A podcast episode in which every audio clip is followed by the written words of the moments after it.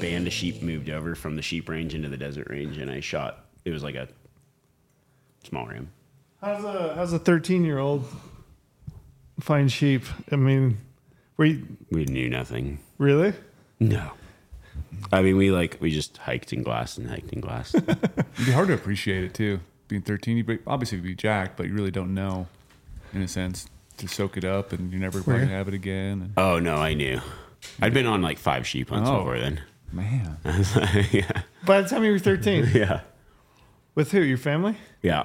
Dad? Did your dad hunt? Yeah. Does he still hunt? Yeah. Oh, yeah. You got brothers?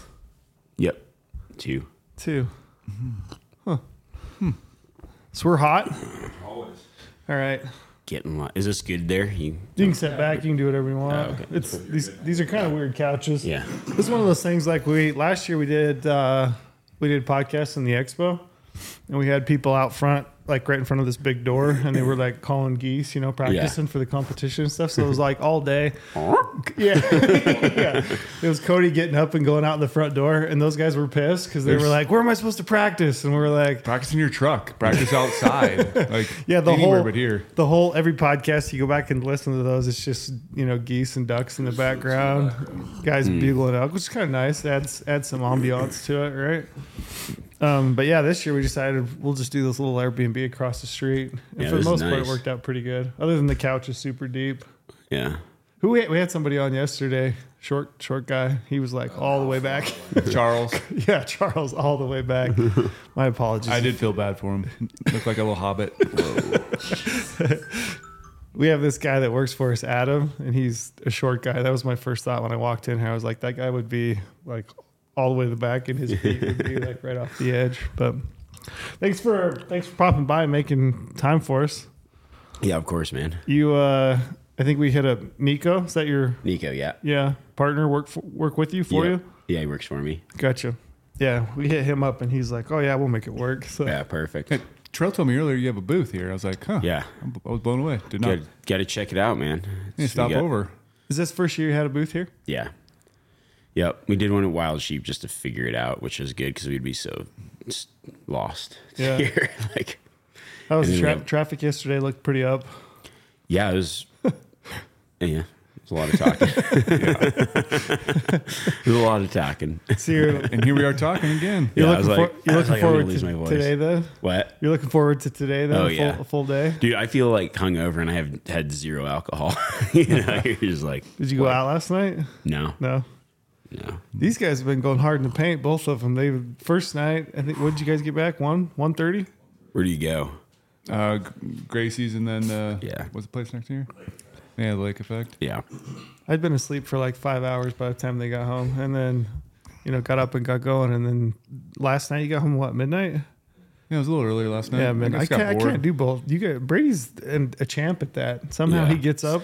I'm a night owl, so I'm normally used to staying up super late, and then the morning I struggle with a little bit. But when you wake up and you got Dad Trail over here making the bacon and stuff, I'm like, dang Trail, like I want to come and hang out with you. Yeah, he's like, kids are spoiled if you could make them breakfast every day like this. My day to day life, I've never really put much thought into, because I've just done it forever. My oldest is 18. And, but when I'm around, guys like you, I'm like, I'm old, man. Like I'm legit full on dad mode. But that was great. Waking up to the crackling of bacon this morning. And then Trail made all the alarms go off for a while. We couldn't figure out the smoke detector. We had to open all the doors and windows and Trail tried to burn the place down. A little smoky. Did you have a good year this year? Look like? Oh yeah. I had a great year. It was awesome. I mean, I don't know. It was one of those years though, like on paper, I had the best season I would probably will ever have in my life on paper. Like the best like just good tags.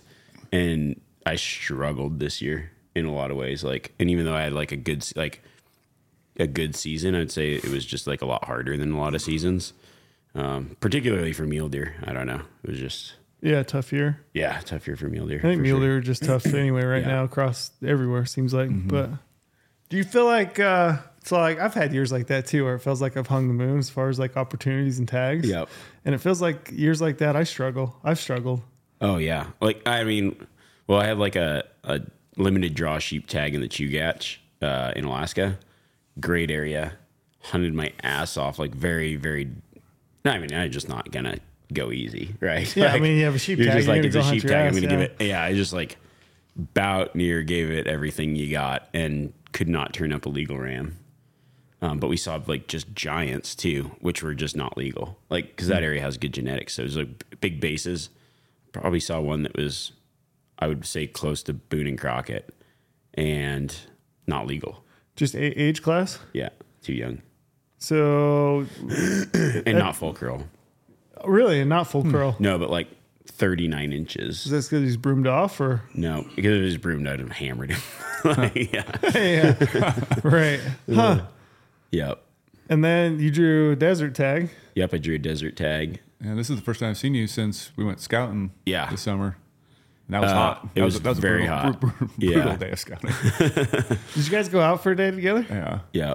My body was like almost bonking. I was like, I just needed way more water and salt. And I think you're on some medication too. That I got back from spring bear hunting and I was on like the tick medication. Yeah. Yeah, you're right. Because I had a buddy that was on that same medication, and we were out sheep hunting as well, and the sun just he looked. That's it. Yeah, he looked exactly like you did, and I was like, I've seen this once before. Yeah. Now that you remind me, it did say on there, prolonged exposure to sunlight not advised. Yeah. I literally said that on the pill box, and then I go out with Remy, and it's just desert everywhere and hot and sunny. Yeah. And my plan was, I was like, we're gonna go set this trail camera, and we're gonna do it like early morning when it's cool. And then it was like 10 a.m. And I'm like, let's go do a 7 mile hike. Yeah, let's just go as far as we can at 100-degree temperatures. It was so hot. Brady bonked. I love that. Yeah. Those pills were nasty. Like I was getting headaches, and then the sunlight. I totally forgot about the pills. Yeah, I was like, you didn't look good. Me. I was like, is he gonna die? Yeah. It was bad.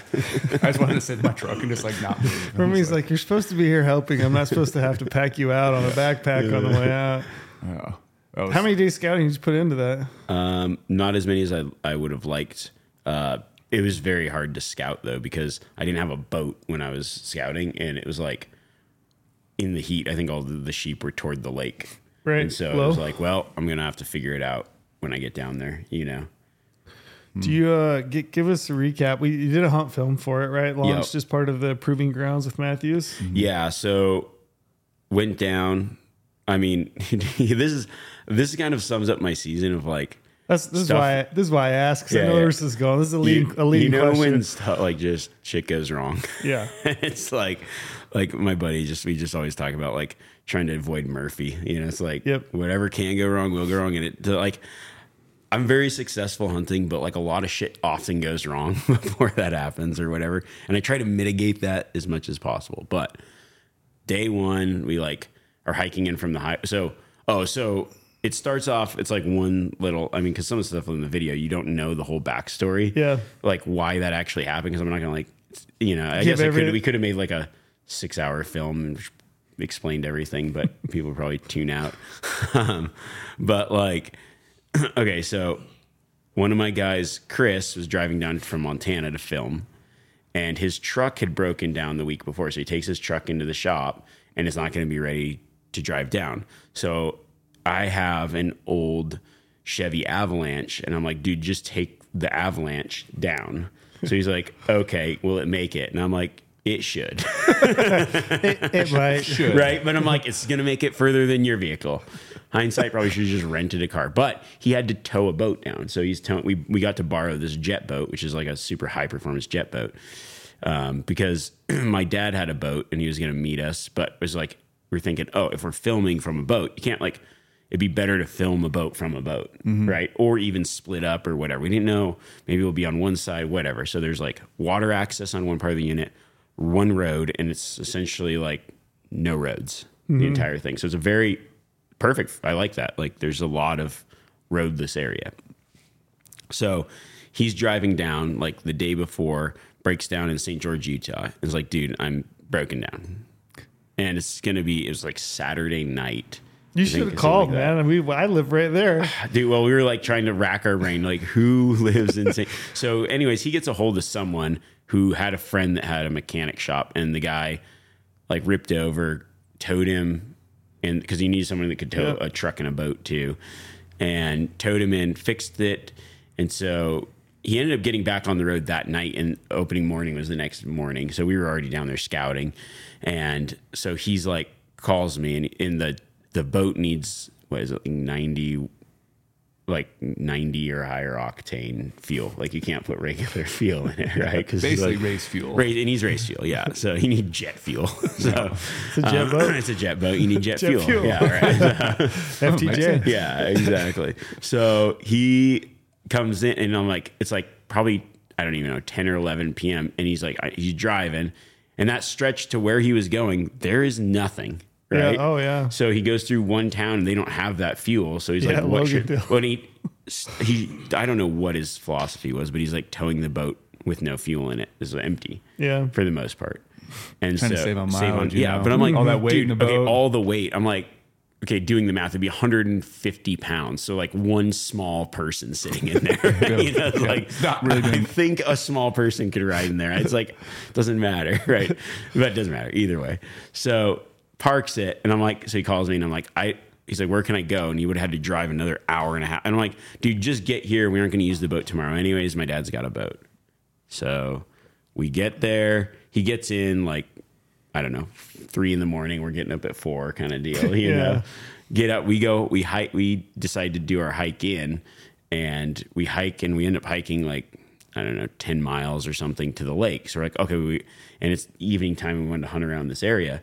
So I call my brother, and I'm like, hey, can you guys just pick us up at the lake in dad's boat so we don't have to like hike 10 miles back in the dark, because it makes no sense to hike 10 miles in the dark. We're already here. We can get picked up. So they're like, yep, sweet. They go to get me in his boat. His boat had broken down, my dad's boat. So they're like, okay, my brother's like, audible, just grab the jet boat. There's a jet boat here. This sounds great. Is he on the lake when it breaks down, or is he like? No, I think he like couldn't get it started for. Like, oh, gotcha. Yeah, so they were like backing in something like. I'm like, that could have. That could have been a whole other. No, because I don't think you want to like break down on that way. No. So he gets the jet boat. He's driving. He's never driven a jet boat. There's fuel in it, so he's like going. Those things burn some fuel when you put the hammer down. And he was like, let's see what this performance baby can do. And he gets to us, and he's like, that went through some fuel. He's like, picks me up. He's like, we aren't going to make it back. Because we thought it was like, somehow, I don't know, we thought it was like 3 miles. It was like 30 miles, 20 or 23 miles. So, yeah, so we ended up parking the boat and then hiking. Like all the way back in the dark. Yeah, which was like another... I don't know, 10. So we did like a 20-mile day no matter what. That was opening day. Opening day. And then by the time we hiked back, you know, it was late, early in the morning. Yeah. And then we had to go back and fuel the boat up in the morning. So we brought cans back down the next day. And then so that kind of ate up some of that. You see some sheep that day? That day we did. We found a good ram because we decided to hunt off the lake. Found a big ram, hunted that ram, lost him. Got in on him. It was kind of like we kind of bumped the ram, surprised him. So I was like, all right, that ram kind of like that whole event led us to a good spot. Then we started chasing that ram. Next day, we went back in, found that ram again, hunted that ram. And then, you know, I've actually talked about this on my podcast. So, it doesn't matter. I don't mind like talking shit about myself. But I there's one thing that I've like, you know, when you say something and you like, yeah. I've had a friend that was telling me a story, and he like accidentally shot the wrong ram, and he knows sheep pretty well. And I was like, how could you do that? Like, I just cannot see that ever happen. Like, I was like, there's no way I would ever shoot the wrong ram. Have you ever shot the wrong buck, the wrong bull, anything like that ever? No. You never done that? It stings. I've shot the wrong buck. Yeah, I've done it I never have. Well, I mean, there was one time where I intentionally shot a different one, and then as soon as that one fell, like the bigger buck came out, but I thought that he had escaped. Like it wasn't, I knew which one I was shooting at, but that's the only thing. So, and I've guided people that have shot the wrong one. I actually had a guy guiding. It was like a nice 6-point bull, like for a general area, great bull. And he shot a cow. No. And luckily it was there was, you used to be able to shoot a brow tine bull or a cow, but it was on a quota. The quota had been met, but there was a 24-hour grace period, and he killed it within the 24-hour grace period. Or that would have been a double stinger. Oh, yeah. That would have sucked. Yeah, you shot a cow, and now here's a citation. Yeah. But, yeah, that one would have stung. Yeah, so anyways, I that's in my head, and I was just... I don't know why. And I was actually, before the hunt, thinking about that. I'm like, I got to make sure I don't shoot the wrong ram. Like, I don't know. I feel like that would be a lot easier when it comes to sheep. And I mean, you definitely don't want to shoot the wrong sheep because you wait so long for those opportunities. But I mean, I've never hunted sheep. So I feel like it'd be a lot easier. I don't look a lot of them, you know what I mean? So the difference between a big one and, you know, a good one to me would be, it would be pretty hard. Yeah. Yeah, no, it is pretty apparent. But there's a thing that happens with sheep where you get these mini heads where they're just like, their bodies are tiny. They're very proportional. Right. And I mean, the score on a sheep is all about the base. Yep. Right. So all about that base, And there's certain units that have like some good rams, but there's certain units that have like a genetic disposition for extra small bases. Right. So with that knowledge, I spot, we end up like the sheep are just constantly moving up and down, and it's like really rough, broken country. So we were constantly getting like close, but not close enough. Rams around the corner, and there was two good rams that I would have shot, like the one that we've been chasing, and then another one was coming up from the bottom that was like equally as good. Are they bachelored up? That time of year, like no. They were pushing ewes, and then they were just doing all kinds of weird stuff, pushing ewes, getting crazy, just then being sheep. Loners, then running around, moving around. Yeah, they were just doing sheep stuff. And so go around the corner, and we're just about to where that ram was, and then out from underneath our feet blows out like this giant group of sheep, bunch of ewes, bunch of rams, whatever, and it's 81 yards. And I'm like, immediately just go to the rangefinder, range ram, because like with my naked eye, I go, there's a big ram. Mm-hmm. He's standing next to two other rams. He dwarfs the two other rams. He's got the shape of the big ram. Mm-hmm. Like he's got everything is big ram. Up. Yeah. And I could have killed a big ram a couple days ago, but it was like too much in the range, like bino, like the whole binos range, whatever. I'm like, nope, I'm not going to make that. Like hiking in, I told myself I'm not going to make that. Like if I have a split second, I'm going to be at full draw and send it, right? Yeah. Like I'm not going to do that because it just kept being split second. So I was like, I never looked with my, had I just thrown up my binos, I would have immediately known like small base ram. Mm-hmm. Don't throw up my binos, just range finder, full draw, focusing on the shot. Shoot the ram. And even when I look back at the video, I'm like, it looks like a good ram. Like it looks nothing wrong with ram. It had abnormally tiny bases, but it was very proportional to its body. Like I walked up on it, it was the smallest body desert I've ever seen. Wow. It was just a mini head. Everything about it was tiny, but proportional. So it like, and then it was standing next to two other rams that were like clearly smaller. Yeah, so it was bigger. Like 20 inches bigger than the two rams around it, which was the exact same, had the same shape as that other big ram that was in that group. Mm-hmm. And that the big ram that ended up being in there ended up running out. Like, but he was like in the bottom of the canyon further down. So he never made it up with that group. Right. And yeah, I mean, I shot a nice ram with my bow. Like I really wanted to get a desert with my bow, but also like it was the most fun hunt I'd ever been on. And it was a little bit of like letdown because I just didn't really want that hunt to end, to be honest. Like I used to, most of my hunts, I used to just be able to hunt as long as I wanted. And that's like not necessarily the case anymore. And that hunt I had cleared the schedule. Like I had plenty of time. Like there was so many days, you know, so. How do you feel looking back on that now? Do you feel slighted a little bit? Do you feel differently about that experience? I mean, a little disappointed in myself, you know, like, but I mean, you just like, you all make mistakes, but also it's like, you can call, there's not a lot of things. I don't really call things like a once in a lifetime opportunity, but they are, you know, you never know though. Like maybe just draw. I think if I drew like a Silver State tag or something, I would probably go hunt there again because I just had so much fun. Right. And there's a lot of other good places, right? But just there's just a lot of fun involved. You've hunted all over and you've hunted a lot. You've killed a lot of animals. Like, sounds to me like, do you still get pretty excited? Like, in that moment, were you... No. Well, yeah, I mean, I get excited, but it wasn't like... It wasn't like a mistake you made due to like... No, it wasn't like a buck fever kind of thing. No, because I mean, I was in a way like I was putting a lot of emphasis on, because I generally, when I'm filming or something, like, you know, I shoot my bow a lot, but I generally try to shoot everything with my bow at 40 yards or less when I'm filming, especially. And so I'm like, the thing about the reason I took that shot is like, I felt confident with my shooting for sure. Mm-hmm. And I also know with sheep, I've never seen a sheep jump the string. Yeah. You know, or jump it enough to dodge an arrow. Interesting. So like they kind of stand there and take it. And so I'm like the combination of those two things, but I kind of like focused in on like, I went from there he is.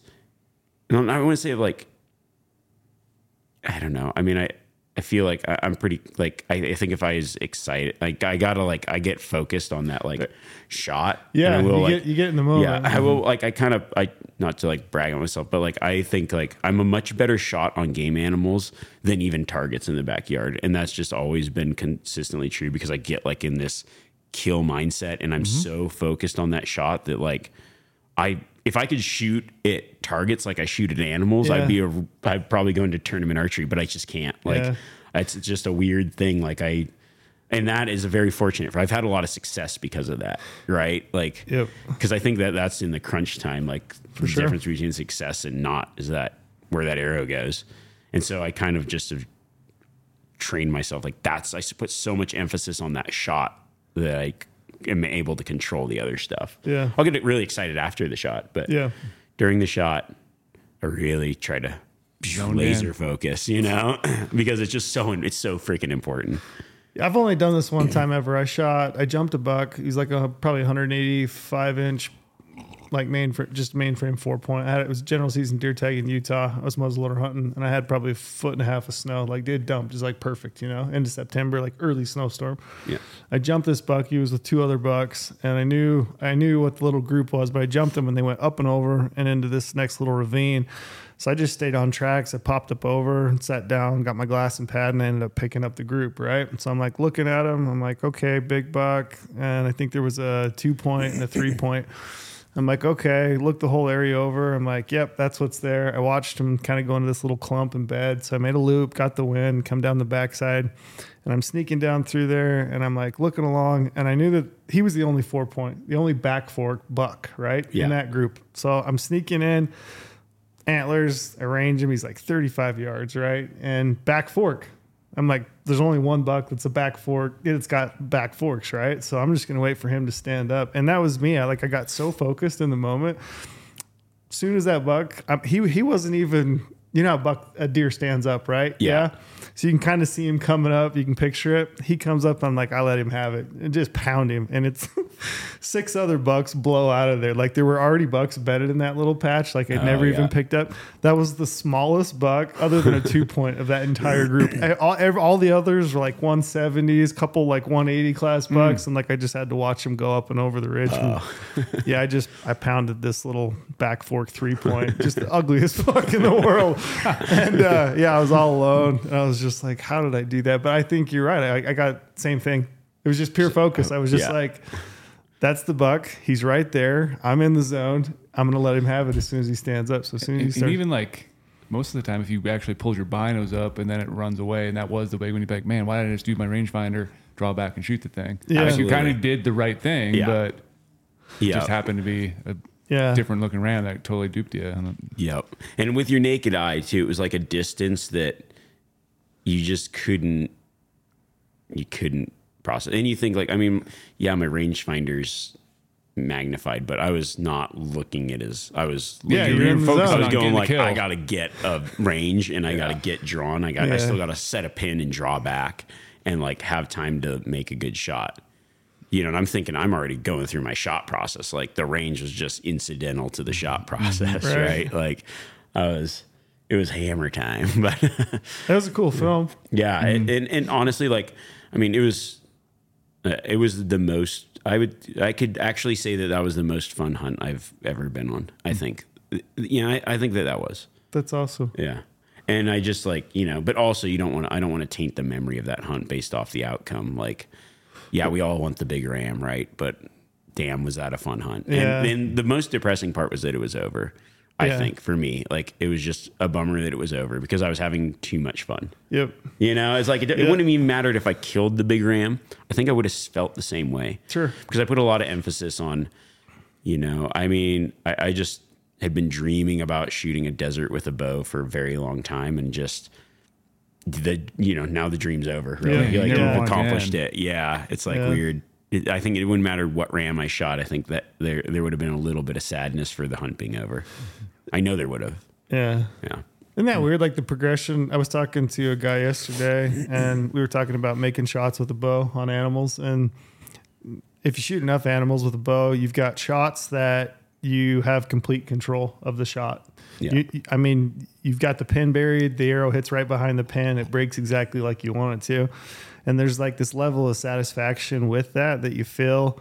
And I've killed a bunch of animals where I just whacked the trigger and I wasn't controlled. I wasn't composed in the moment. And I still killed the animal, but I feel differently about the two different experiences. It's I feel more accomplished, more satisfied with the animal that I killed where I had my shit together. Oh yeah. You know what I mean? Yep. It's funny. And I think you, as hunters, you kind of go through that progression. As a kid, you just want to get anything, right? You any success. If you kill the animal, you did it. But now I look back on a whole hunt and I'm I feel certain senses of satisfaction about different aspects of the hunt, including even just the shot. Yep. Yeah, for sure. It's interesting how you have that progression as a hunter, and there's all those little intricacies and details of the hunt that can kind of leave you super satisfied or just I wish that would have went differently. I will say, I think out of any animal though, the one that gets in my head during the shot, I pretty try to get that control process, but big mule deer messed me up in the head. That's where I think going. For me, the hardest thing to hit in the world is a big mule deer buck. I don't know what it is, but that's the one thing that I still get buck fever on. There's just something about stalking in on a mule deer and I've been on a lot of awesome hunts and big elk are cool, but if I am stalking a big mule deer buck with my bow, adrenaline is that's the time. If I'm gonna mess up on something, it's gonna be a mule deer buck. And me too. It's just it doesn't matter. So stealthy, you're sneaking in. You're not making much of noise with stalking in an elk. But do you think it's because you like that animal more, or you appreciate it, or do you think it's because of just that animal's senses, their ability? This is an uncanny knack that big mule deer have of evading hunters. Yeah, I think that it's a lot of. I think I like them so much because. I just know, in my opinion, a big mule deer buck, especially with a bow, is the hardest thing in North America to kill. Maybe I've only been on one stone sheep hunt and I didn't even see a legal one. So that's kind of another thing in my mind that makes me. That's on the bucket list. Yeah, but I've hunted a lot of mule deer, and how many times you can't even find a good buck, and then when you do find one, it's this is a very rare opportunity. And then how hard it is to sneak in on them. And then, all that stuff. And I think that adds to it. But also, I can remember one hunt where I'm just walking a ridge and a big buck jumps out and stops within bow range. And I just lost my shit. Because you just was completely unexpected. So a lot of times it's that sneaking in and that anticipation, right? You just get in your head so much. Whereas I don't do that with anything else. Yeah. I don't know. But I think before I put a stock on a big mule deer buck, I'm already 50% of the way talked to myself this isn't going to work. Which is not an attitude that you need to have. But I don't feel that way with elk. I always feel I'm going to kill the elk, Yeah. But a mule deer, especially a big buck, I'm just this isn't going to work, but I'm going to go try it. And I feel I treat this stock differently because I've already kind of talked myself out of the likelihood of success, Yeah. Or the one that gets me is I'm being super patient. I got a buck in a position that's so killable, and in my head, I'm already taking a field photo with him. And then you get halfway over there, and one little rock rolls out from under your foot, and then it just goes to goes to shit and you just like, you know, like is that like panic mode or something? I don't know. Oh, it's the worst feeling ever. It is the worst. That is a very real thing. And everybody I've talked to ever has especially when you get within range, you're there, the buck's bedded. Everybody's already like, I'm taking field photos. Yeah. And it seems wait. Like it seems like more often than not, they still get away. Yep. So bad. That's the worst. I think that's like no animal does that more than a mule deer. Yeah. So I don't know. That's why for me, it's just, that's why I love hunting them too. Cause like you get that excitement that I don't get with anything else particularly. That's awesome. Yeah. That's cool. So it's fun to talk to somebody that's hunted a lot of places like yourself and killed a lot of animals to know that like, it's still a big mule deer buck that gets you going. Yeah. So hard. Yeah. So hard. They're hard to turn up too. They are hard to turn up. That's what I mean. Like this year it was just unfortunate because I was planning like last year. I'm like, okay, next year I'm just going to focus on good mule deer and I'm going to, you know, and it was just a shit year for good mule deer for me. Yeah. I had, that's why I said on paper, I had the best. I had two great deer tags and never saw a mature buck. Mm-hmm. Something that I thought was what I was looking, and I think probably, I don't know if they were all dead. I don't think they were because I actually had seen some early season scouting, but they just were not in my unit when I was there. I put in, I don't know how many, I mean, I put in a lot. I mean, not a lot. I probably put in 30 days mule deer hunting and never turned up a mature buck this year. It's a lot of days. Yeah. Yeah. You know what I mean? And then not only that, but like even where we guide, like in an area that like, it just seemed like this year the deer didn't rut. It was like young deer controlling does. Yeah. I never saw mature bucks. And the thing was we knew that those deer were good deer there because they weren't dead because I'd seen them in August. Mm-hmm. So that's what I can't, never seen a year like it. Like I just, I don't know. I have some hypotheses, but it's not, you know, it's just whatever. Yeah. Yeah. I'm curious is like in regards to mule deer, how do you turn up a buck like that? Like, is it just time and effort? Is it looking at the right unit? I mean, how do you attack that? Like if your goal is to try to kill, you know, best buck of your life, let's say. Yeah. Like what, is it tag strategy first and foremost, and then scouting? Like what are you looking for? Yeah, it's a lot of things. I mean, I have two philosophies. So I've killed deer in both ways. One is tag strategy, getting really good tags and knowing that like there's potential. Like you have to have the potential for those deer, right? And it's age, genetics, and feed. Yeah. Now, tag strategy is one, but then on the flip side, there's a hunt that I do for mule deer every year, and it has genetic potential. But it's like very low densities of deer. Mm-hmm. So, and because of that, you don't get the hunter pressure. So you can get the age. So it has genetic potential and you can get the age. But I do that hunt where I try to do that hunt nearly every year. And I might go 3 years without seeing a deer. Right. But on year 4 or 5, I shoot a deer that's better than anything I could shoot in a draw area. Do you feel like, we've talked about this, but do you feel like, I feel like elk across the West, I feel like the quality, generally speaking, I feel like the quality of bull that you're going to hunt is a pretty good reflection of the number of points or how difficult that tag was to draw. And mule deer, I think that there's a correlation, but I don't think it's nearly as tight. I think a lot of big deer come from like easier opportunity type of areas to draw more so than elk. I don't know. I think it's the opposite. Really? I feel like, for me, it's like shoot giant bulls on easy to draw units and 0 point stuff on the counter.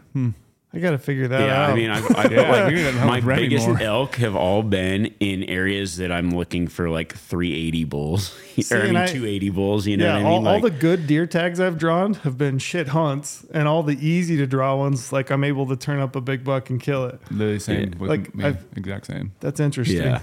Yeah, I'm the opposite. We need to swap. Yeah, maybe it's because we're working so much harder on an OTC what you're tag. Doing, yeah, you know? Maybe. We're grinding it out day after day. But see, like my philosophy, when I draw, I feel like, I think that that's the hard part too, is like, I think some people draw like like say you draw a really good mule deer tag. And I think that there's this thing in good mule deer units. I don't know if you guys know this, but like if you I feel like if you have a tag that's very hard to get point-wise, there's like a certain percentage of really good bucks that are like good bucks that are easy to find, like that you do not see in a normal unit, right? Yep.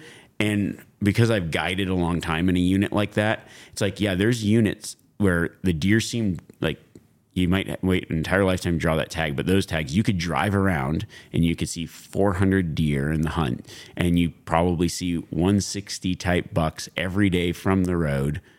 And you like, and you correlate that with like, oh, but there's no big bucks. But I found that like those, that next level of buck in those units doesn't do those things. So most people are like, oh, that's like, that's their hunt strategy in a way, because you can't do that anywhere else. And it's like, well, we're seeing the deer, we're this, that, and the other thing. Yeah. And yet those big bucks don't do what those 100 and in some units they do, I guess. But like, I found that you almost have to approach it. It makes it actually a more difficult hunt. So when I get a good tag, I actually go in with the mindset of like, this is going to be really hard because of the way that it's kind of like structured like that, you know, and 90% of the people that get those tags, they just pop in there and kill the first like decent buck that they see. And that's why those big ones aren't there, because they get hammered at that, that certain class. Right.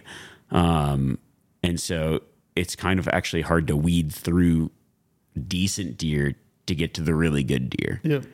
I don't know. It's like, it's weird because I found like there will be certain pockets in areas that I hunt a lot where you will go and you'll see 160 inch, 170 inch deer all the time. And in like a, this is like a, you're only going to draw it once in your life. Like sheep type, like 1% draws. Yeah. And you go in those areas and it's like, yeah, you see like these mediocre bucks all the time, but there's certain places where all of a sudden it's like, oh, this is where we find that next level. Those 190 type bucks, you know, that like, do you prefer weird. One over the other? Because as you're talking, I hate that hunt. I hate that hunt. Yeah, I absolutely hate that hunt. That's my least favorite hunt. I would rather not see deer. Yeah, I hate that hunt. And struggle to find deer and then find a big deer than see because you have to look over every deer, and it's just it's so weird. Annoying. It's annoying because when I hate this because it makes you think you don't know mule deer. Well, I mean, the deer tag I had this year, never been more frustrated in my life because it was a good tag. I didn't see a single that next level deer. I saw 1,000 deer, and they were all just real shitty small bucks. Just deer. I was the same unit you hunted, so you probably don't want to say that because I've been pretty vocal about where I hunted. We can cut that part. Yeah, okay, perfect. If you don't want people to know, but I hate that hunt. No, I absolutely hate. I hate a hunt where deer can just do whatever they want and they don't have to follow like a certain layer of procedure. Where it's like they can be. And I hate hunts where deer can be anywhere. I just don't like that. I like where it's like they have to be certain places because it helps you narrow it down. When they can be anywhere and they are everywhere, like why is a deer? I hate places where deer are sitting out in the sun in the middle of the open in the middle of the, it's the dumbest thing. I'm like, why are you? But they get no pressure and they must have like no problem doing it. I absolutely hate that hunt. Yeah, because I don't know what to do. I'm like, I know nothing about mule deer. Yeah, I don't know if I thought that I was the only person that felt like that. But I feel like a lot of small deer is frustrating because then I have to take out the digiscope. I got to zoom in, especially if it's long distance, and I'm wasting time trying to figure out if that's a big buck or not. And probably the big buck I should be looking for now just bedded, but I'm like, oh, I think that's him over there, so I'm going to pay attention to it. Weed through the small bucks, and it takes forever to do it. I feel like this isn't like an AA meeting where I'm like everybody's sitting around and like they're and I'm going, I totally relate, man. I felt that. Yeah, I felt that. I'm feeling like very therapeutic about this. I thought it was just me. You know? Like, that's the thing about mule deer too, though. Is like you'll get a good tag or something, and you go, I know nothing about mule deer. I just like they'll humble you quick. I cannot. I feel like I study like I feel elk. You can always find elk. You can always, I just feel like elk, maybe I'm just like an elk magnet. Like elk hunting, I feel like is quite easy. I literally felt like I was the best glasser in the world this year. Yeah, because like, they're just everywhere. I'm like, dude, there they are. There they are. In the timber even, I'm like, oh yeah, there's a freaking school bus walking around. Like, and they're very consistent in the places that they like very consistent. You crack the code, mule deer, guarantee it. You're like, they can be anywhere in some aspect, or they like certain places, but then they just aren't in those places. So it makes it difficult. Do you talk to a lot of, it's interesting you say that you feel, because I feel that way too. I feel like there's just like a prescription for where elk are, right? And they're going to be, and it doesn't ever seem like I struggle to find elk. But I talk to a lot of people that are like, I can't find elk. Yes. Do you have that? People ask you how to find elk? Yeah. A lot of people struggle finding elk. And I guess I get it. But I mean, I've been a professional elk guide since I was 18 years old. Yeah, if you've never done it, you only know what you know, right? Yeah, and don't get me wrong, I love elk hunting. I love calling elk. That's like my thing. Yeah, I love calling elk. I hate that. I'm bad at it. No, it's fun. I love tricking a bull. I think that's like my favorite part of elk hunting. I'm like a weird purist in the fact that I like to bugle in bulls. So if I'm hunting by myself and I just like didn't bugle a bull, I probably won't kill it. Really? Yeah, if I'm like in the experience a little bit, like I'm like if I'm like walking through the woods and I stumble upon a bull, or there's like a bull bedded and I got to go sneak in and stalk him during the middle of the rut, I probably won't kill it. How big a bull does a bull got to be if you spot that bull? He's at a perfect spot for a stalk. How big is he got to be where you're like, I'm gonna go in and kill him versus like I'm gonna let him pass because I didn't call him in? Be like 365. That's that benchmark. Yeah. No, I mean, there's certain areas where it's like that's the unit of like it's conducive to that, right? But I also choose my places based on like I like hunting thicker timber in September. That's just like my preferred style. But I just feel like it's too easy to sneak in on an elk. Just like I feel bad about it. I feel bad sneaking on Brady's elk. Loving this. I think that's why I like hunting them, because I'm like, I'm pretty successful at hunting them. And it's just because I think, I mean, just being completely objective, they're a lot easier to hunt. They are, for sure. They absolutely are. Like if you, it's like spot and stock mule deer hunting with training wheels, sneaking in on an elk. Yeah, that's why people are going to be like, yeah, "This guy, what a dick." I've joked since I've killed now 4 bulls in a row or something like that. And it's like if I can do it, anyone can do it, because I'm not a very good elk hunter at all. But like I can find them. Yeah, when I can find them, I can kill them. And I think like people think like, oh, I'll call in an elk. Calling in an elk is a lot harder than stalking an elk, in my opinion. I agree. Yeah. And that's why I like it, because it's just like a cool, especially a big bull, and it's very action, right? You, because what other hunts do you get to do where you get to be like as noisy as possible? You get to run around. It's just like very, very high energy. I like that. Like I do love chasing bugling bulls. Yeah. And I mean, I'll throw in some cow calls here and there, but what do you tell people that are having a hard time finding elk? Like what do you tell them to look for? Oh, I think just like feeding areas, glassing, feeding. Yeah. Feeding, bedding, water. Feeding, bedding, water. Yeah. Grass. I think it's interesting. So like I picked up, you said you like hunting thick areas? During September, yeah. During September. Do you like that because you like that aspect of calling? Do you like it because you think that there's a better likelihood of a bigger bull in those types of areas? Both. I like it for the aspect of calling because they're naturally more vocal in it. If elk can see a long ways, then they're going to they'll like bugle and then go look. And it's harder to get them to commit. I would say like it's a lot easier in some ways to call in a bull in thicker stuff. It's a lot harder to get a shot. Right. So you're calling in a lot of elk, and that's what I like, the calling in. So even if I, like when I'm calling elk, maybe it's and I'm guiding, let's say I'm guiding or hunting with someone and I'm calling elk. Well, I brought this bull into 20 yards. I effectively called in this elk just because we didn't get a shot. There's how many, I mean, most of the time you're calling an elk. I'll bring him into, I had some elk 10 feet away from a guy a couple years ago. And it's like, we did that 3 or 4 times in a week. We tricked that bull. He had 0 shots. Like it just was that thick, but that's part of the strategy. But sometimes you get that window. So you keep doing it, but it's fun because makes you feel like, yeah, I called in that elk. I tricked that elk. Yeah. Sometimes you'll do it and you don't even see the elk. I mean, but I like that. And then also I feel like it's hunting habitat that you can't hunt at other times of the year. Because you don't have that auditory cue, right? Yeah.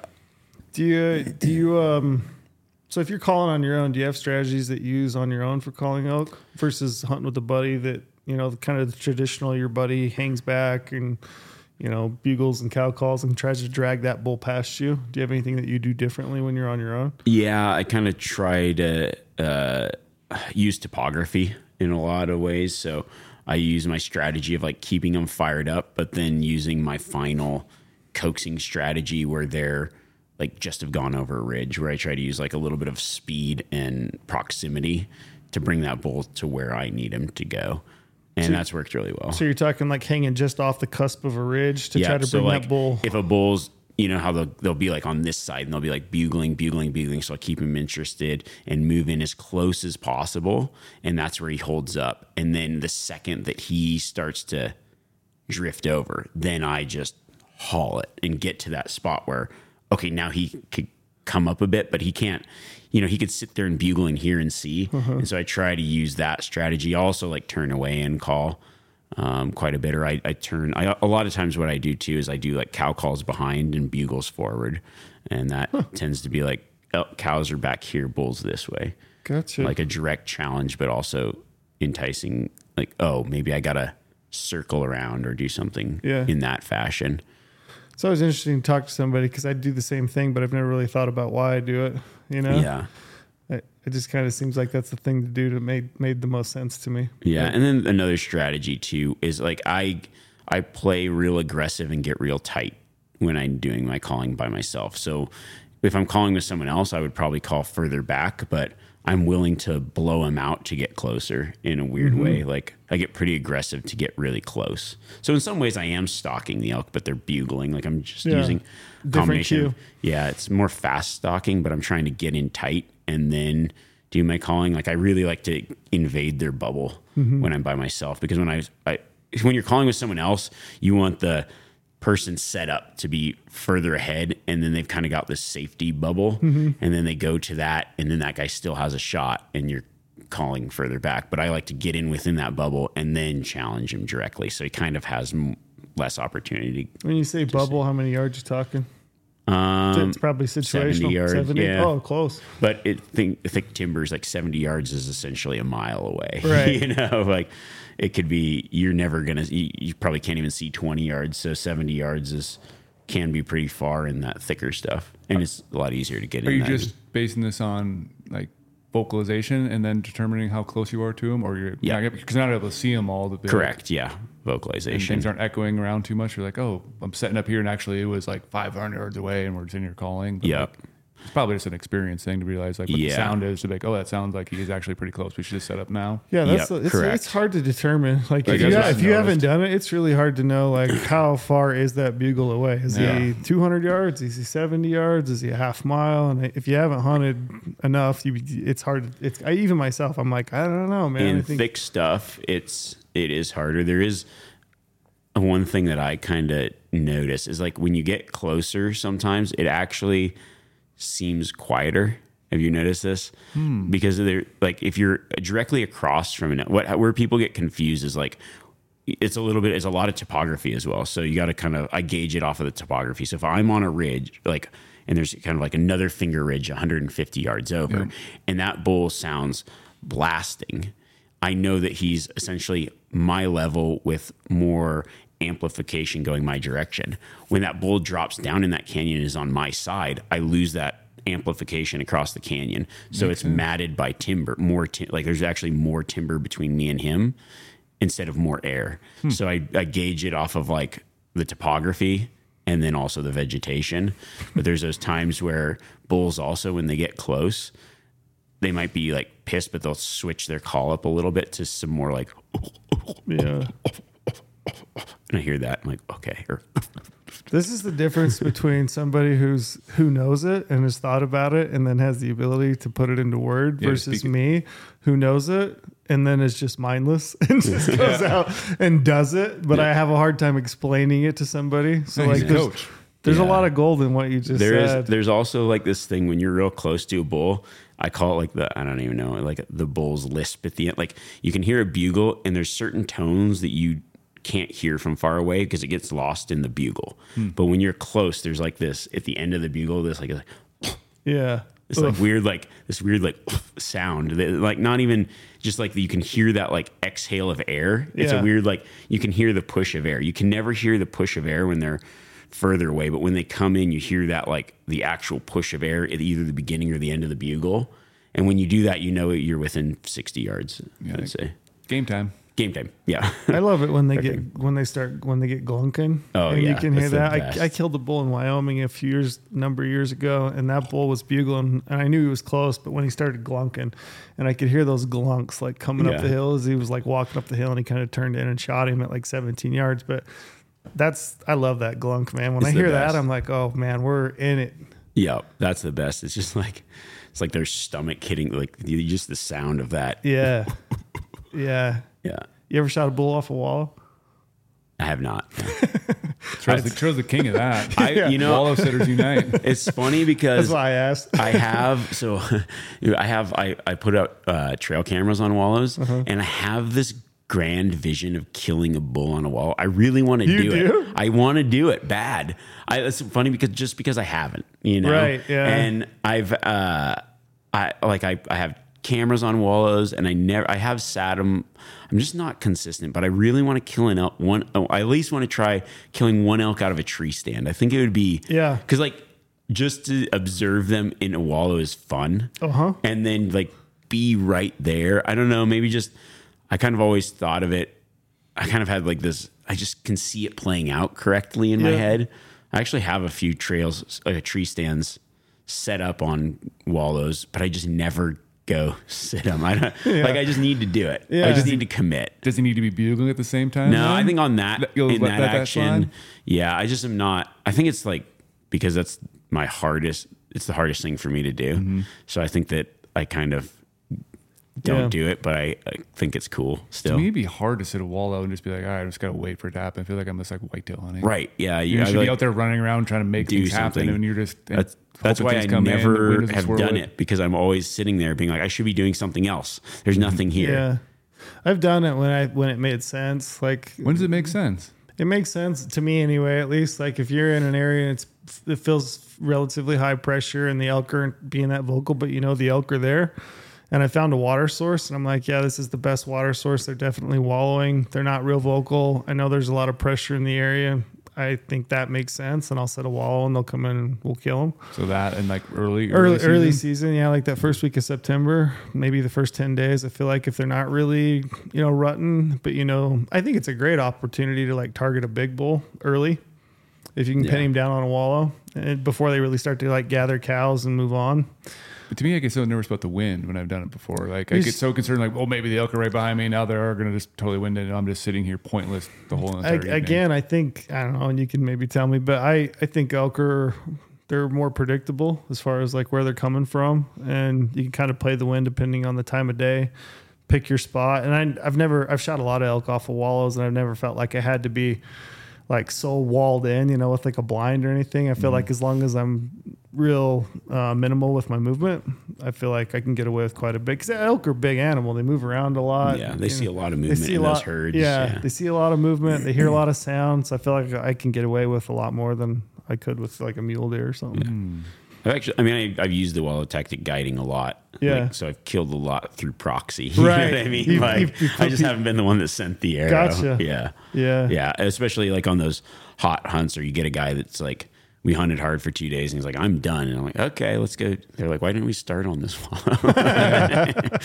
You're like, you didn't get the full experience. Yeah, man. Exactly. Yeah, we killed a lot of bulls that way. And I've even done like setups where I'll set a guy on a wallow, and then I pull back and do some calling based off of the direction. So I'll like hear the cow sounds, because what'll happen is, especially early, I'll cow call near a wallow. So like I'll have a guy set up on a wallow, I'll pull back and cow call.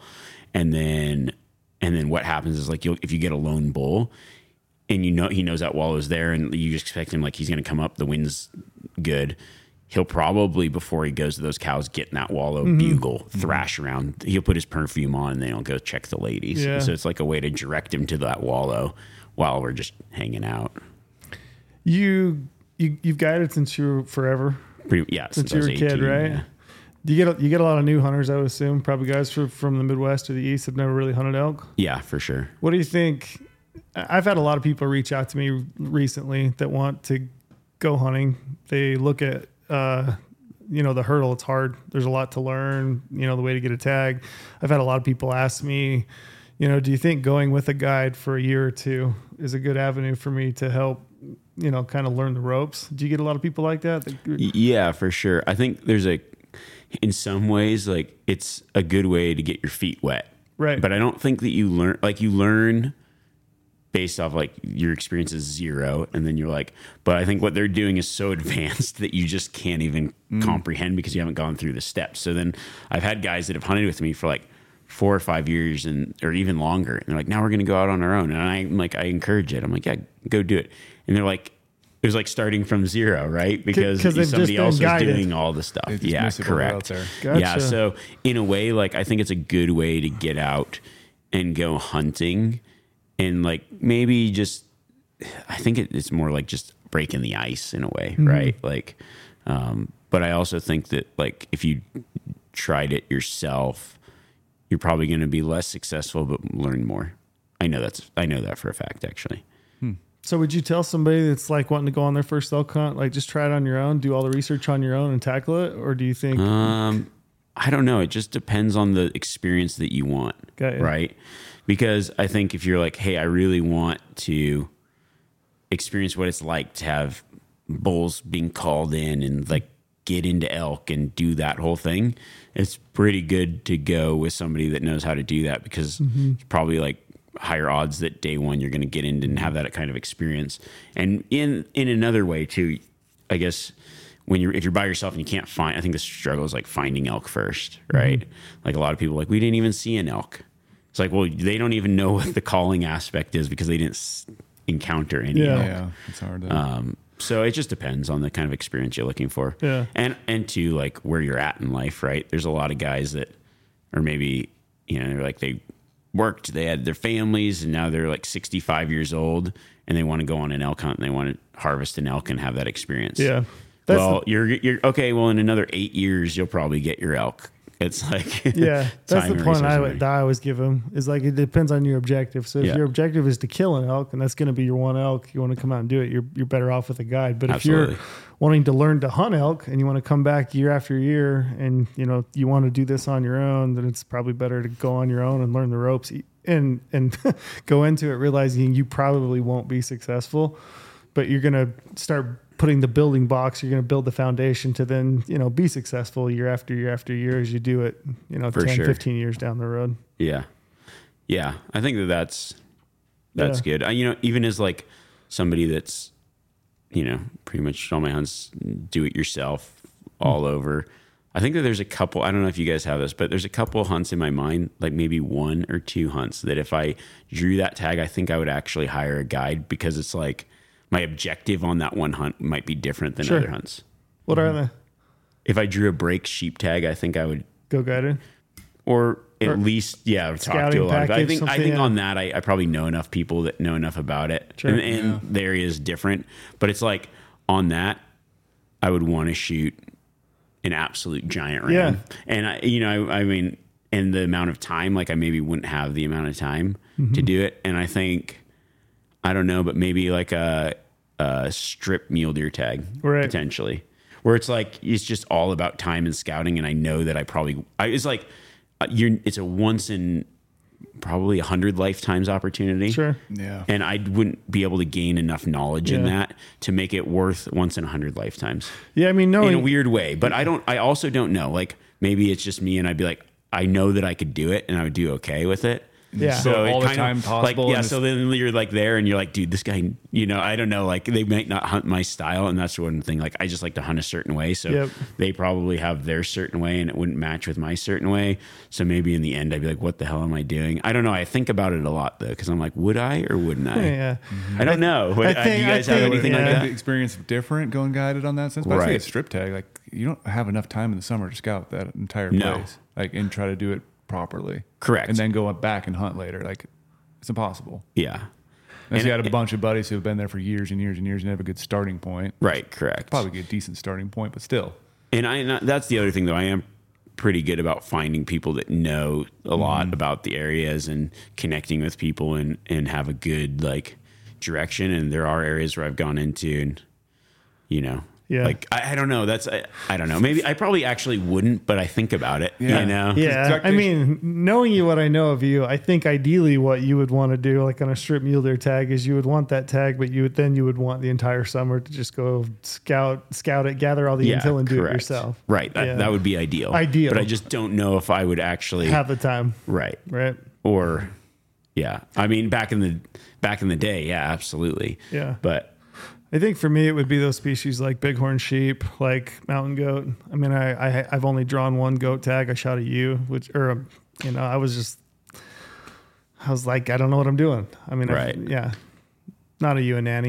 Yeah, you obviously don't know what you do because you call it a ewe. So. A nanny. Yeah, obviously. I don't even know the damn name of the thing, right? I don't know if it's a sheep or a goat, like, as it turns out. A sheep. Yeah. So I definitely need a guide for that one. Yeah, but it would be those types of species where I would need... You know, somebody that's got a lot more years of looking at them to know what I'm looking at. Yeah. Right. And hone in on where they're at. Because it'd be so fun to draw a tag like that. And it's like, I'm going to pull a camper up. I'm going to be here all summer. Right. Yeah. Like, somehow you just quit your job because it's such a sick tag. Like, yep. Yeah. I can see myself doing that. Badass tag. Right. Like giving up everything in life just to go do it. But like, or get some people with some intel. Then you got to hunt with them, though. Yeah. It's like, right. And that's the hard part. I was like, I like hunting my way by myself. Because sometimes it's just... It's a weird thing. I don't necessarily like hunting with people, and that makes me maybe antisocial. I think we all agree with that. I'm way more successful by myself. Yeah. I had Ryan Lambers on my own podcast like here a few weeks ago. Yeah. And before I hit record and we were kind of going, I was sitting there talking to him, and I was like, I don't know how this is going to go, because essentially you've got two people that are talking to each other that would probably rather not be talking to each other. Like, we kind of have the same, ideas about hunting. We like to hunt alone, and we're kind of reserved and a little bit awkward with, socially. So I was like, I don't know how this is going to go. This is like a perfect storm for two weird people to sit across from each other and try to have a conversation. So do you think you're a better hunter on your own? 100%. I know for a fact. Yeah. And I've done it more, and like, it's different because when I'm guiding, in a weird way, I'm hunting with people, but I'm out hunting alone. And I like that about it, because it's like, I don't ever ask, I don't even care. It's just, it's me hunting alone, and you're following me. Right. But when I'm like hunting with friends or something like that, I mean, I enjoy being out with my friends, but I don't necessarily know if I like hunting. I would just rather not have a tag than be hunting. Right. Like, it's weird in a way, but like, I'd rather go on a hunt with my brother and him have a tag than us both have tags in some weird way, because it's just like, then I'm just assisting in his hunt and helping his hunt. But when I'm hunting, I like to just not have to think or like worry about anything else. I just like to go and do, and I'm a lot more successful that way.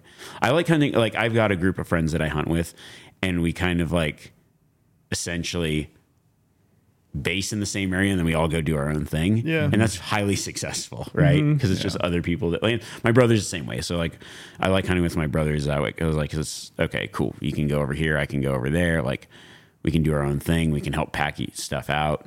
There's a couple hunts where it's really nice to like, a fog neck elk was one where it's like, it was awesome to be together on that. But, I guess it depends on the person a little bit too, but, yeah, if I'm just like, if it's a tag that I really care about, probably just have support or whatever, maybe people glass in different spots, but the actual hunt portion, just my own zone.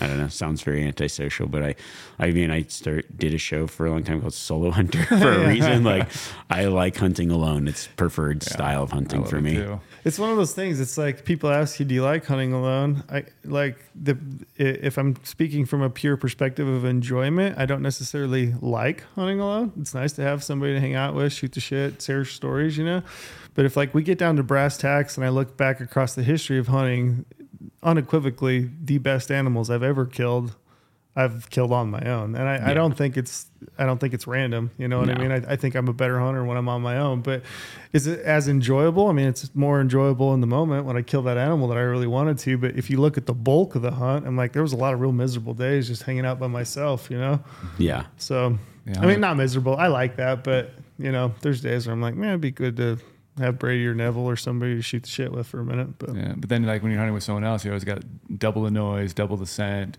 Yeah, double the opinions and ideas of that's where it's, or someone convincing you maybe not to go there. Oh, it's so far away. Maybe let's not go. That's where it's at. And they're not trying to fully convince you, but you can tell they're not really wanting to. So then you convince yourself, yeah, there's nothing over there. We're not going to go. Yeah, and I don't like that part. And then of it. I'm like, I'm generally like, I like to be a nice person, right? You're but, like me. I feel like we're the same person. I'm like, even though I know what to do, I would ask someone's opinion. Yep. And I got to stop doing that. And then like when it gets down toward the last couple days, I just get like this F it mode. And I'm like, I don't care what you think kind of mode where I just like, I got to do what I got to do. And then I'm successful. And I'm like, okay. But it's still like, what do you think? And people, their reasoning could be like, out of like, I don't want to go over there, but they don't really say it. But it's like, I think we should wait. You can tell. And it's like, dude, and then it's a drag on me. And then the other thing that I hate is like, if I'm doing a stalk, I hate feeling rushed when someone's there with me. Yep. Like I do stupid things because I feel bad about the person baking in the sun watching. I just hate it. Like I'm like, oh, I'll just, there's times where I'm like sitting on a mule deer and I'm like, I'll throw a rock because I'm worried about the guy glassing across the canyon. I'm like, I can't do that. Yeah, I just hate that. With a camera guy, same thing. Oh, I hate that. Yeah, me too. I feel like I'm always like, I don't mind having a camera guy, but there's definitely situations where I feel like, you know, I'm checking in with them and it weighs on me. Yeah. It's downpouring rain out and they're just sitting over there just miserable. And like, you're just trying to do something like that person's miserable. Now, maybe we should just like, go back to camp. Right. Like, he looks destroyed inside. But I'm like, are you hungry? Are you thirsty? Are you doing all right? Yeah. Like I dabbing in the trail. But I don't like it. No. I feel the weight of it, you know 100%. What I mean? I would rather not do it. Mm-hmm. So Yeah, it's like, it's just nice. I mean, it's like, you just go, and then the other thing too is like, there's times where, things take a little bit longer for something and I don't know, it's nice to be by yourself. Yeah, I'd wait there all day, but if I have somebody behind me, I'm like, I don't know, you know, I feel that weight of it. Right. Do you have anything else? No. I always check with Brady. I'm really bad I always jump over Brady, so. That's all good. He's used to it. I just know you like to talk. So now I have to check in with him and be like, do you have anything else before I move on? I don't right now, but I appreciate it. I wanted to ask you, like, how do you attack, and this is maybe for kind of our users, you know, people that are insiders and trying to get into Western hunting, like, how do you attack applications across the West? Yeah, I think, like, first is one of the, I mean, I look at the thing about applications is very personal to what you want and where you're at, right? So for me, I have a lot of points in a lot of places. I've been playing the tag draw game since I was probably 16 years old. Like when people were buying other stuff, I just started like applying in other states, but I grew up in Nevada. And when I first started hunting, they didn't have the youth tags. I was lucky to draw a tag my first year applying because my dad was like, had enough foresight to say like, I'm not going to hunt for 5 years. So when my son, cause like he knew that I was just all about it. I think when I was like 8 years old, he's like, this kid's going to want to hunt. And so I have a problem. Yeah, so he just applied, and he ended up having points and then we applied as a party. Otherwise it was like, I wouldn't have even been able to hunt big game for a long time. And so that happened. And then I got lucky and they started like a youth tags midway through my growing up. So I was able to then obtain tags, but also my thought was, I was like, this just isn't enough. Right.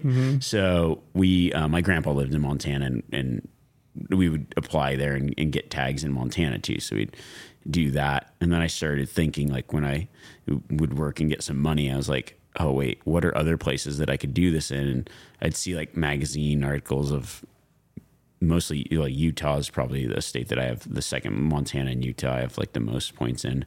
I started applying in Utah. I think it's the same thing because I was like doing similar magazines. I always wanted to go to Utah. So I would pile Utah points. Utah was like, similar to Nevada, right? It was like, okay, it's like they're touching and where the big elk are touching, so I'll just go there, right? And it's totally unattainable. Like, why did I build points in Utah? I'm probably never going to draw those. Right. So for me, like, and then, you know, just kept multiplying. So I've got a lot of points in a lot of places. And I couldn't cash them in early and because it was just like guiding in Montana and a lot of the seasons are the same. So for me, I've got a lot of points in a lot of places. So sometimes my strategy is based on that, but I haven't really cashed them in. So I also have that, but then I'm also always looking for the places and the point where I don't have any points, or what I can obtain without using points. I'm kind of a weird. I haven't really drawn a lot of tags and with any points, but you could. It sounds like if you wanted to, right? You could start plucking. Yeah. So now my game is like I'm dancing around trying to find ways that I can draw tags without using those points. Like, where can I get a second choice? Yeah. Right. Like a weird. You don't want to burn them. A weird strategy. No, not really. I'm like, those will be for when I'm old and crusty and want to shoot like, you know what I mean? Like want to shoot a 200-inch buck from the truck kind of deal. Or you're like that guy in Lord of the Rings. What is it? Gollum? Yeah, with the ring, like, my precious. Yeah, my points. Yeah, and then also I kind of like now with kids, I think I'm hold that strategy of, man, maybe I could go in when my daughter's 12 years old, I'll have 35 points and we can go as a party and cash in and go on a good hunt together. Or even just maybe go on a sweet hunt where they can go along. Mm-hmm. I don't know, but it's just a weird strategy in my head. But I don't know, getting away from your question, I think the thing that I look for in a hunt is different than what my other people might look for. Right. So like when I use filtering, I'm probably looking at I'm looking at in a weird way, the dark side of filtering, the stuff that like other people are avoiding. Dark web. You know what I mean? Like I'm looking for the stuff that, and I hope this strategy, it doesn't even matter. Cause once you go on the hunt that I find, you're going to be like, this sucked, right? Mm-hmm. I look for this sucked hunt because I know one of the things that I hate is a hunt where you aren't hunting animals. They're acting like animals. In an area where there's a lot of animals, I could go find a unit where there's high success and a lot of animals and maybe better animals, but a lot of people. Mm-hmm. And so it's like you see animals, but you almost have to rush to them and you have to do this and you have to do that. And I look for the areas that have like low success and low densities and whatever, because I know that if I'm out there hunting and I haven't seen anything for 3 days and I actually am like, okay, I know the animals well enough that like I'm not doing anything wrong. It's just a hard hunt, and most people don't like that. I'm okay going a week without hardly seeing anything if I know that the things that I need are there. That's enough. And people are like, "How do you know?" And he's like, "You know, like I've been in the game long enough to know like certain areas and things." And I kind of like the areas that people are like, "The wolves have killed them." That's what I used to when it was like before wolf seasons. I would go into the areas where everyone was talking that the wolves have decimated the population. And I would have really good hunts. And I was like, some of the best hunts, because nobody was in there. Everyone's like, the wolves have killed them all. And I was like, I saw a lot of wolves, but I also found a few, like they aren't going to eat them all. Mm-hmm. And so that was my strategy before there was wolf seasons, was just going like all the place. If there was a news article about a place that was just getting hammered by wolves, I would just go hunt there the next year. Yeah, that's absolutely. A green flag, like, for you, not red. I was like, cool. One of my favorite places of all time was exactly the same thing. When I was going up, hiking on this trail, I met this guy who's coming down, and he's like, "You're going heading up there?" I'm like, "Yeah." He's like, "Oh, no one goes up there anymore. The wolves are everywhere." And literally, it was my best mule deer spot I've ever had in my life. I saw more mature deer there than ever. No one was there. Right. Probably the same way with grizzly bears. If you can just get over the fear of hunting in and around them. It was phenomenal. Mm. And there's just, like you said, animals being animals. Really cool. You said something. I was going back to hunts. I hate a hunt where I feel like I cannot outwork somebody, where it feels like the individual that's the closest to that animal when they see it, because it's so highly pressured that they're going to kill it. Like, that is one of my least favorite hunts. I hate that hunt where I just feels like I can't outwork anybody. It just is like happenstance on where that animal is and where the proximity of the closest hunter is. I hate hunts where there's roads everywhere. I absolutely hate it. Yeah, even if there's like high populations of animals, because it's just it makes you like, what do I do? Because you're like, driving around is quite successful, and I hate that. Yeah, and then it's like everybody has that equal opportunity. Not like equal opportunity. I'm like, it's just where they're at that day. Yeah, right. You just like, it feels random. I just hate that. And it's like, you can't get away from it. And okay, there's a million animals here, but there's a million hunters, there's a million roads, and I just don't like it. I just, not for me. But that's my personal thing. Like, I just like to get away from people. I like to have a hunt. I like to just do my own thing. And it's like, oh, I'm a big loner, but it's fine. Like, you know, I like the hunts that other people don't like. And that's because I found a lot of success doing that. And that's also you know, if I was going on multiple hunts in a year or something, it was like a way that I could just guarantee that I'd rather just be out hunting and get a tag. And yeah, and because of it, I think it's made me a better hunter in some ways. Mm-hmm. Some ways it's been frustrating too, but yeah, in a lot of ways, I think it's just made me a better hunter. Knowing what you know of the Western landscapes and the way that tags are allocated in the draw systems, do you think that there's good opportunity still to go hunting? Like you've been buying points and getting points for a lot of years, but you haven't been using them. It doesn't sound like. I mean, I really, outside of the state of Nevada where I'm a resident, yeah, I don't really know if I've drawn. Like I haven't really drawn a good tag really ever. Like that's weird because you're like, I've been applying in a lot of places. You think that at some point I draw like a premier tag somewhere, and I just really haven't. I mean, that's like a... But you're not staying home either. No, I'm not staying home. Right. You know what I'm saying? And, yeah. And like you look and I'm like, this guy's killed a lot of awesome stuff. Yeah. And it's like, yeah, because it's just getting out and going hunting. And I think like I have certain hunts in my back pocket that I'm not going to talk about that I think will be opportunities for a long time. And they're great opportunities that people just maybe talk crap about now, and it's like, or don't even think about because there's so many other opportunities. It's like, cool, that's good for me. I like that. It's yeah, it's gonna be a little tough hunt, but there's still opportunity to do it. And that's probably part of the reason I don't even cash in a lot of these points, because there's just good opportunities out there. I'm actually going to burn some points in some places because I'm missing good opportunities. Yeah, with the low, like, because you feel like you need to, right? Yeah, I've got a couple places this year. I'm actually going to burn points because I am sick of having points, because there's places that are 1 or 2 points. Yeah, then I know that's where I want to be hunting and doing that, and I'm sitting on 15 points for no reason. So I'm just burning points this year just to get rid of a few. That's how I am for Colorado elk. I'm like kind of in no man's land, and I'm like, there's a lot of units that I could draw with 2 or 3 points, and I could have done it 3 times. Yeah, and it's not like I've not been hunting elk, because I have been every year, but I'm same boat. I'm like, I need to just burn these so that I can turn them over. There's areas I want to go to. Yep, exactly. Yeah, and I also think I'm like, well, right now is not a... You think about it, you're like, oh, right now is not a great time to burn. There's a bad winter, and populations might be down, this, that, and the other thing. I'm like, perfect. Maybe I can just get into a unit easier with the points that I've got. Exactly. Cash in, go hunting. Because the only hunts that I'm actually ever disappointed on are ones that take a long time to draw, because it's never what you expect. Never meet you. It's all about expectations. Yeah, it's all about expectations. I agree. The best tags that I draw are generally the worst hunts of the season. Yeah. That's fine. Yeah, pulling a 180-inch buck out of a hunt that took 2 points to draw is a wildly different experience than a hunt that took 10 points to draw and you killed the same buck. Absolutely. Yeah, because you hung the moon on one. The other one, you're like, damn it, didn't meet my expectations. Yeah, and in that, too, you like might find some deer that maybe it's not even the 180-inch buck, but you find a good buck and you're like, you had a good hunt and there's less pressure on it. Yep. And you get that draw tag and you pass up that buck that you're like, it was probably a good buck, but there's better. I have drawn a few good tags and I've never killed anything great on them. I just don't like the idea that you do find a good deer and you end up killing it. You can't ever go back again. Correct. Or if I find one on a 2-point unit, I know like, oh, hey, I could be back here in a little bit. Yeah. Maybe I cracked the puzzle and I can repeat success twice. Put that in your back pocket. Yeah.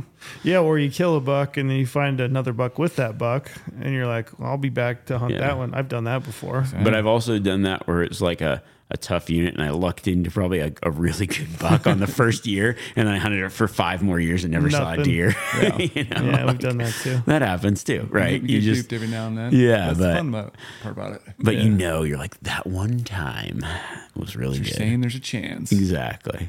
What are you looking forward to this year?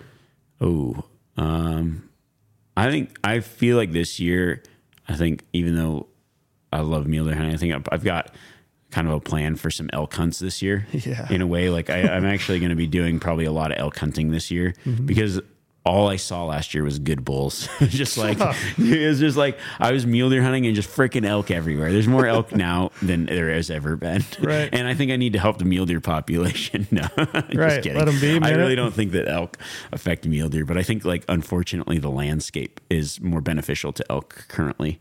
I think that we've lost a lot, like, due to fires, wild horses, cheatgrass, and well, at least in Nevada, wild horses, invasive plant species, encroachment of certain invasive trees. Like mule deer habitat's been destroyed in a lot of ways, and elk habitat's flourishing right now. Yeah, like we've hit a peak of elk habitat prime. I feel they're just such. They're more of a generalist, right? They can they can get by on a lot of different species, whereas a mule deer is much more of a specialist. They've got to have certain things, and where you're right. We had Brock McMullen, who's a BYU research professor, on 2 days ago at this point. I can't remember, but anyway, he kind of the same thing. You know, we've done so much work on winter range for mule deer, but that's only part of the component, right? Yeah. And they're looking at the importance of summer range for mule deer, and it looks to be like that's probably a huge. I mean, obviously, you'd think it was maybe 50-50. More. Yeah, but maybe it's much more than we've ever thought before. You know, and wildfire suppression has been terrible for mule deer. Yeah, like, up top. Yeah, I mean, we're coming out of big droughts. Like it's like everybody remembers the big winter, but nobody remembers 5-10 years of drought. Yeah, right. And so you're like, it just all of a sudden goes away in your head. And we've had a lot of droughts. A lot of droughts led to a lot of fires. A lot of fires opened up and essentially gave a fire creates really good elk habitat and kind of hurts mule deer habitat in a certain way. Depends on where it's at, I think. Yeah, depends on where it is. On the winter range, hurts mule deer for sure, but it benefits elk. Mm-hmm. And then on the summer range, I also think it hurts mule deer and benefits elk. You know, but the nice thing, maybe not summer range, because summer range, like during the summer, mule deer actually eat more forbs than browse. Yep, that's the only kind of time that their diet increases in forbs. Mm-hmm. And so I guess on the summer range, fire in summer range is okay for mule deer, because I've hunted some places that fire in the summer range and the mule deer have done really well. But yeah, fires and drought, mule deer aren't great on drought. Man, they're bad. They're rough, huh? You know? Yeah, drought. Drought's so much gnarlier than I think on species. And it's like you're saying, everybody remembers winter kill. But if you get a winter kill on the back end of a drought or 2 years of drought, man, you're in for a perfect storm with just real shit conditions for mule deer. For sure. Which is what we've had. Oh, like 16, 17. I mean, we had two real hard years of drought and then just winter. Yeah. Yeah.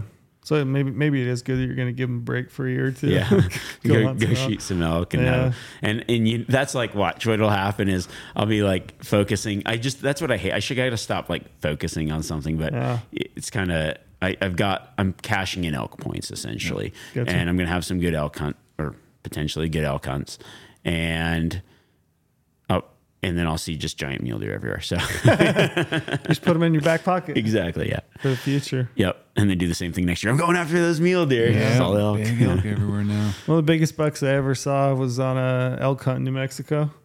And I had an elk tag in my pocket. The unit that I was hunting in was 100% draw archery. And this 190 inch, maybe 200, just standing there at 45 yards, just like, hey, what's up, man? Never, tanker. Never seen a person before. What are you doing? Just like hanging out. And I was thinking, man, I would give anything to downgrade this tag. I mean, to shoot, you know. But yeah, it does seem to go that way. It seems like if you're hunting elk, all you see is giant deer and vice versa. Yep. Yeah. Well, I appreciate your time. Do you have other questions? No, I don't want to keep them too long. Yeah, we've had you for over an hour, and I know you got another, 8 hours of straight talking? Yep. So we'll maybe, hopefully, let you save a little bit of voice. Ah, perfect. But we appreciate your time. Yeah, it was fun. It's always great talking to you guys. It's good talking to you guys.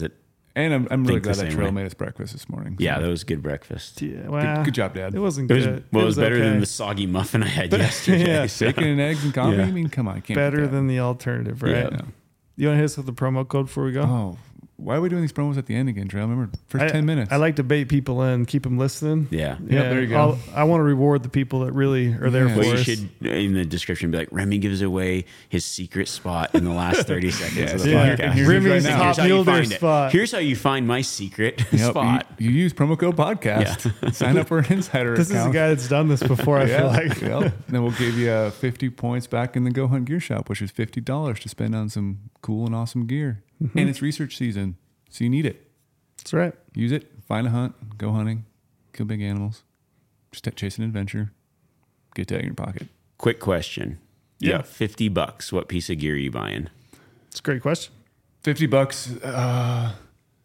Can I spend a little bit extra than 50? Because the thing that I really loved this last year... Brady's like, pair of Suero. Yeah. The Graxa boot dryer. I was thinking the same thing. So it's a little bit more, but I used that a lot this last year, and it saved my bacon quite a bit, having dry boots every single day.